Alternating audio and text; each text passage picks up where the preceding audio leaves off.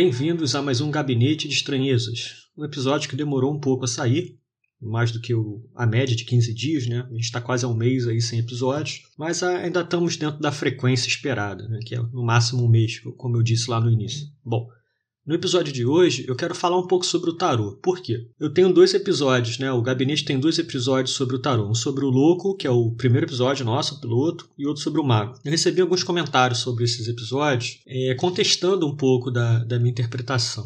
Falando que não é isso, que é aquilo, que, que o certo é outra coisa. Então eu decidi trazer um pouco da história do tarô, mas um pouco mesmo, né? Uma, é, o, a história do tarô é um tema extenso. O tempo que eu proponho aqui para o nosso podcast é, é, é curto, né? Então vou fazer um compacto sobre isso só para justificar alguma das minhas posturas aqui e para talvez, é, dependendo do ouvinte ou da ouvinte, esclarecer alguns pontos também que ainda não sejam conhecidos. Pois bem, gente, o tarô não veio do Egito, não veio da Atlântida, de Lemúria, Mu, não veio de uma outra dimensão, de um outro planeta, não foram os mestres ascensionados que criaram ele, pelo menos não dentro de um viés histórico, dentro de uma pesquisa histórica a respeito da criação do tarô. É claro que existem linhas esotéricas, né, linhas mais místicas de pensamento, que vão atribuir o surgimento desse baralho, desse arcano, desse arcano não, desculpa, desse oráculo, a, a fontes é, diferenciadas, vamos dizer assim. Mas historicamente falando, a origem do tarô não é no Egito. O tarô surgiu na Europa, no norte da Itália, que não era o que a gente conhece hoje em dia como Itália, porque foi por volta do século XIV, XV. Então era uma Itália que ainda eram cidades-estado, vamos dizer assim. Ainda não tinha uma nação unida, né? um Estado-nação. E, portanto, nas cidades que, que hoje seriam consideradas o norte da Itália, Milão, né, por exemplo, é que os historiadores atribuem o, o, surgimento das primeiras cartas que a gente hoje reconheceria como tarô. É importante também a gente definir aqui o que, que é o tarô, né? Bom, um tarô é um, é um baralho com 78 cartas. 22 dessas cartas são chamados hoje em dia de arcanos maiores. Né? São 21 cartas numeradas, mais o, o louco, que não tem número, ou em alguns baralhos tem o número zero, e além dessas 22 cartas dos arcanos maiores, a gente tem as 56 cartas dos arcanos menores, sendo 14 de cada naipe. Isso é o que define um tarô. A estética que vai estar por cima, a simbologia, aí são outros 500. Mas o que define um tarô é essa divisão de quatro naipes, cada naipe com 16 cartas, 10 cartas numeradas, com mais inclusive, quatro cartas que se chamam de cartas da corte, e aí varia de baralho para baralho. E nos arcanos maiores você tem os 22, as 22 figuras né, emblemáticas. Assim. Então, para a gente começar a entender o que, que eu estou chamando de origem do tarô, eu estou falando desse tipo de baralho. Né? Não estou falando do Lenormand, o, o baralho cigano, que tem uma outra estrutura, uma outra contagem, uma outra simbologia. Não, a gente está falando de tarô aqui. Então, esse tarô surgiu no norte da Itália em meados do século XIV, XV. Está falando do período renascentista, né? estamos saindo da Idade Média, passando pelo Renascimento e, e nas fronteiras aí da Idade Moderna. Né? Mas a gente está especificamente no, no, no Renascimento, ainda mais falando de Itália. Pois bem, os arcanos menores eles são mais antigos do que os maiores. Tem alguns indícios que essas cartas numeradas é, com, divididas em quatro naipes diferentes, elas têm uma origem árabe, inclusive. No tarô de Marsella, os naipes são os, os, as moedas, né, os círculos, os pantáculos, os bastões, as espadas e as taças. Então, a divisão dos quatro naipes com esses elementos que a gente conhece, com essas imagens que a gente conhece, taça, espada, bastão e moeda, também não é um padrão. E daí começa o, o tópico que eu queria chegar. Naquela época, na época do surgimento dos arcanos menores e dos arcanos maiores, não existia padrão nenhum. Cada cidade produzia o seu próprio tarô, cada é, nobre pedia para pintar o seu próprio tarô, com suas escolhas, com as escolhas do artista contratado. Inicialmente eram pinturas à mão, depois começaram as, as prensas em, em estilogravura ou, ou, litografia, litogravura. Né? Inclusive, esse nome tarô, uma das, uma das possíveis origens históricas para esse nome é o seguinte: uma das prensas mais famosas lá na Itália, que ficava perto de um. que, que era feita no moinho, na verdade, para usar ali o poder da roda d'água na prensa, ficava ao lado de um rio chamado Tarô. Então, esse baralho que era produzido especificamente nessa prensa ganhou esse nome de tarô. Era Tarocchi, na verdade, lá na Itália, nessa cidade específica, não vou me lembrar qual é agora. Mas aí popularizou para o termo tarô. Então também não tem uma, né, como o Eliphas Levi fala, rota, né, ele faz aquele anagrama com as palavras, enfim, também não tem nada disso dentro de uma visão histórica. E o uso do tarô, a gente está falando aqui por enquanto dos arcanos menores, tá? Era um uso recreativo, era um jogo, né? Era um jogo de baralho, como a gente tem hoje o truco, como a gente tem hoje o buraco, né? Enfim. E não tinha nenhum princípio místico envolvido, assim, não tinha uma grande ciência arcana por trás dele. Os arcanos maiores, eles surgiram um pouco depois e, como eu falei, também pintados à mão ou, ou, ou feitos em prensa é, estilogravura, litogravura, também a pedido de, de, de pessoas com, com, certo poder aquisitivo, porque não era barato contratar esse tipo de serviço. A função dos arcanos maiores na época era, era de um jogo chamado trunfo. Né? Quer dizer, não, é trunfo a palavra em português, né? mas era semelhante à palavra trunfo em português. E o jogo também era parecido com o nosso aqui, Super Trunfo. Não sei se vocês já jogaram isso. Né? O pessoal da década, de, da década de 80 deve lembrar. O que, qual é o princípio do jogo do trunfo? O, a carta seguinte ela tem mais poder do que a carta que antecede ela. Né? Então, o trunfo era uma parada, era um desfile, também acontecia nas ruas, assim, é uma, uma espécie de, de festa, onde cada, cada figura que desfilava é, representava algo com mais poder do que a anterior e vencia a anterior. Então, os trunfos do tarô, que hoje são chamados de arcanos, nesse jogo, eles também tinham esse poder. E o Zero, o louco, ou que hoje em dia seria o Coringa, ele valia como qualquer trunfo, né? Ele, ele tinha esse poder já na época. Então vocês vejam que não tem nada de místico nisso, né? Até aqui a gente não está falando de misticismo nenhum, a gente está falando de um jogo, de entretenimento, de um trabalho artístico. O que acontece é o seguinte, o que acontece, agora vamos ver como é que esse elemento místico entrou aí, e aí a gente consegue até fazer uma ligação, ainda que sutil aqui, com a questão do Egito, né? É, quando foi que esse elemento místico, arcano, esotérico, né, começou a, pode ter começado a aparecer no tarô? Lembra que a gente ainda está lá no Renascimento. Acontece o seguinte: o, existe um tratado chamado Corpus Hermético. Esse tratado é bem antigo. Assim, ele remonta realmente à, à antiguidade egípcia, né, na época de Alexandria. Né? A, lembra Alexandria, aquela que tinha biblioteca que pegou fogo, a famosa?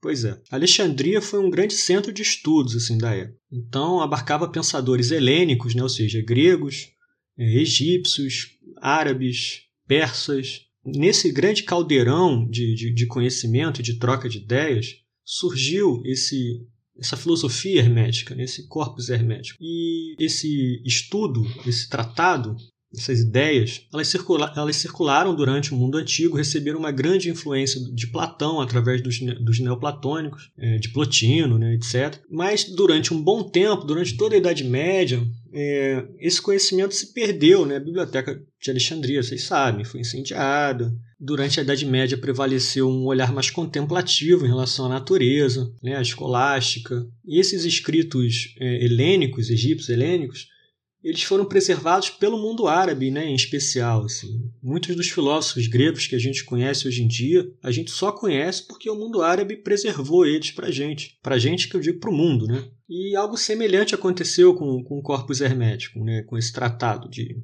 de filosofia neoplatônica, é, mística, gnóstica. Né? Era um caldeirão, como eu falei. Esse documento ele foi reencontrado por um, por um sacerdote aí sim nessa época renascentista, chegou nas mãos de Marcelo Fitino como tradutor, né? ele foi contratado por um, por um senhor lá, por um aristocrata para traduzir esse, esse, texto, e assim que foi traduzido, ele, ele teve um grande boom ali no, na Europa. É, despertou um grande interesse assim, dos pensadores, dos, dos, artistas. E é interessante falar isso. Os artistas, ele, a arte naquela época não tinha muita segmentação entre arte do povo e arte da aristocracia a arte penetrava as camadas, né? que também é, penetrava as camadas, inclusive naqueles festivais dos triunfos que eu já comentei aqui. É a partir desse ponto, e só desse ponto, que os futuros baralhos de tarô, os que já não haviam sido feitos, esses recreativos, é a partir daí que alguma coisa de mística, esotérica, mágica, começou, pode ter começado a influenciar os pintores, os artistas ou mesmo os, os, os, sujeitos que encomendavam os baralhos e aparecer então nas cartas seja, seja na forma das imagens, seja na estruturação. Então, a, a adição do elemento esotérico é posterior ao baralho. O baralho até então, e mesmo, mesmo agora com essa introdução, era feito das mais diversas formas. Existem arcanos que naquela época eram colocados em posições completamente diferentes do que a gente está acostumado hoje em dia. É, no próprio Ridley Waite Smith ou no, ou no baralho de Todd, né, no, no livro de Todd do Crowley, tem, tem algumas mudanças de nome ou de posicionamento, né? enfim. E aquilo acontecia naquela época também. Então é importante a gente entender isso que eu estou dizendo aqui para pensar no seguinte: não existe uma, um tarô, não existe uma verdade no tarô, um caminho no tarô, uma interpretação, uma grande chave. Não existe isso. Porque existiam e ainda existem milhões de versões do que é o tarô. Cada versão em si possibilita interpretações diversas. É claro que a partir do momento que você é, escolhe uma versão do, do baralho para trabalhar, você, você tem que ser coerente com aquela versão, interpretar de acordo com os elementos que estão disponíveis naquela versão. Mas ainda assim, a gente está falando de uma escolha de uma versão. Se existe a possibilidade de escolher uma versão, não existem verdades, existem versões, certo? Então, isso que é importante, a gente ter esse conhecimento, né? O, tarô, como a gente conhece hoje, ele se estruturou melhor com, com a sequência das cartas, com, com os arcanos que a gente conhece, com, com os naipes que a gente conhece, em Marsella, que aí já é na França. Né? A gente está falando já da França. Esse tarô italiano chegou até a França, e nessa cidade de Marsella, uma prensa é, famosa começou a, a, produzir em massa o, o, tarô de Marselha, como a gente conhece hoje. Então, o tarô antigo, o primeiro, esses primeiros tarôs que surgiram na, na Itália, eles foram amarrados, vamos dizer, da maneira como a gente conhece, em Marselha. E aí surgiu o tarô de Marselha, que durante muito tempo era o tarô que mais circulava. E ele serviu de base para os outros que vieram é, mais recentemente, né, de maneira mais contemporânea. O, o tarô de, de Wade Smith que tem a, a, aquela sacada de transformar em elementos gráficos, né, em cenas também, os arcanos menores, que é uma coisa que não tinha antes. É, na verdade, tinha antes, porque numa dessas versões italianas antigas do tarô, eu não vou me lembrar agora quem é o autor, mas o autor já havia é, feito os desenhos dos arcanos menores também. Então não foi uma grande revolução do Wade Smith fazer aquilo como a gente escuta por aí ele fez muito bem feito, né? ela, na verdade, né? a Pamela Smith, fez de uma maneira muito, muito bonita, né? muito bem feita essa tradução dos arcanos menores para elementos é, figurativos. Né? Mas a, a, ideia também de fazer essa transposição já, já, havia, já havia ocorrido antes, né? já havia acontecido antes. Então a gente tem o Wade Smith, que tem essa, essa mudança, né? que popularizou essa mudança com os arcanos menores. A partir dele, a gente tem milhões de baralhos com milhões de temas diferentes, aproveitando esse ensejo dos menores serem desenhados, dos arcanos menores serem desenhados. Depois a gente tem como, como uma grande referência, ao meu ver, o baralho de Tote, né, o livro de Tote, do Crowley, que não só não só trouxe uma, uma imagética mais moderna para as cartas, como trouxe uma, uma interpretação mais moderna para o próprio baralho. O, o Crowley é, é, era o profeta do novo Eon, né? E, e, então ele achou importante, eu não vou nem dizer ele achou importante, então nada mais coerente né, do que reestruturar, reler, fazer uma releitura de um, de um elemento antigo a partir da visão do novo Eon. Então eu acho que, além de ser muito bonito o, o baralho de, de Tote, ele, ele ainda traz essa visão mais moderna do, do significado, do sentido das cartas, né? essa visão do, do Eão de Horus. Né? Então é, vale aqui a referência também, porque é muito, muito bonito. Apesar do meu baralho de escolha ser o baralho de Marcelo, eu tenho o do Tote, eu tenho o do Eight, e eu acho que esse, esse, trio de baralhos é muito interessante. Bom, basicamente era isso que eu queria passar para vocês hoje. Né? Eu queria passar para vocês essa ideia de que o, o tarô, né, historicamente falando, ele não é único, ele não tem uma única versão, ele não tem uma única verdade, ele não surgiu a partir de um pensamento místico, mas ele foi reestruturado posteriormente, sim, a partir de um pensamento esotérico, místico, mágico, porque aí surgiram todas essas influências. Eu citei o corpus hermético, né? Mas uma outra coisa que acabou é, se entranhando no, no tarô com, com muita propriedade também foi a cabala. É, a astrologia, os elementos astrológicos, eles já remontam à época do corpus hermético, então eles são mais antigos. Mas é isso, né? O baralho teve essas adições esotéricas a posteriori. Então ele não tem uma grande verdade única, né? A carta não tem poder em si. Né? A carta é passível de interpretação. E desde que o leitor, né, ou a leitora do, do baralho seja fiel à, àquela simbologia apresentada ali, se ele for fiel, né, se ele for sintonizado com o que o baralho específico que está sendo usado está apresentando, a interpretação é do sujeito, né? A interpretação não é do universo, do cosmos, né? Não é uma verdade platônica, né? No mundo das ideias, uma, uma verdade arquetípica que está para além da leitura terrena. Não é isso, né? Isso é isso é a visão do sujeito em cima das cartas, respeitando o conjunto simbólico da carta, claro. O conjunto simbólico da carta está atrelado à visão do criador da carta. Né? Então, se a gente está falando de um tarô de Marselha, a gente está falando de um tarô do século XVII. Né? Então, todos os elementos têm que estar de acordo com o imaginário daquela época. Se a gente está falando do tarô de Crowley, a gente tem que levar em conta toda a passagem dele pela Ordem da Aurora Dourada, a gente tem que levar em conta os elementos cabalísticos, os elementos do livro da lei, e aí sim gerar a nossa interpretação. Mas essa simbologia tem que ser levada em conta. O que não pode é fazer um choque aí de simbologias, né? A gente não pode confundir, que aí, aí sim a gente vai estar desrespeitando a própria estrutura, o próprio código simbólico, a própria lógica do baralho. Mas levando a lógica do baralho em consideração, a interpretação é do sujeito, porque não há uma verdade perene, né? vista a história do tarô. Não sei se eu fui claro aqui com, minha, com o meu desabafo quase, né? mas é um, é um desabafo que também traz algum conhecimento a respeito da história desse oráculo. Espero que tenha sido interessante para vocês. E como eu sempre falo, qualquer crítica, qualquer comentário, fiquem à vontade para acessar as nossas redes aí, o Instagram, o Twitter, é, o próprio, a própria página lá do, do Anchor tem, tem um espaço para comentários. Fiquem à vontade. Eu vou apagando aqui as luzes do gabinete e até a próxima.